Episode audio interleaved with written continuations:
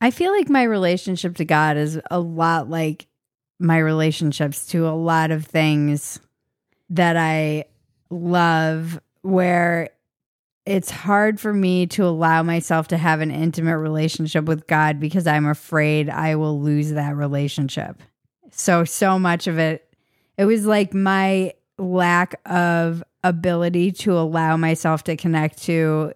our daughter when she was in utero because I was so afraid that something would happen. And then that's something my therapist and I have had to really work through always is like you're going to rob yourself of this connection because you're afraid. But I feel like I have a similar, that is a similar relationship that I have to whatever God I have of my understanding. I'm always keeping it a little bit at arm's length to protect myself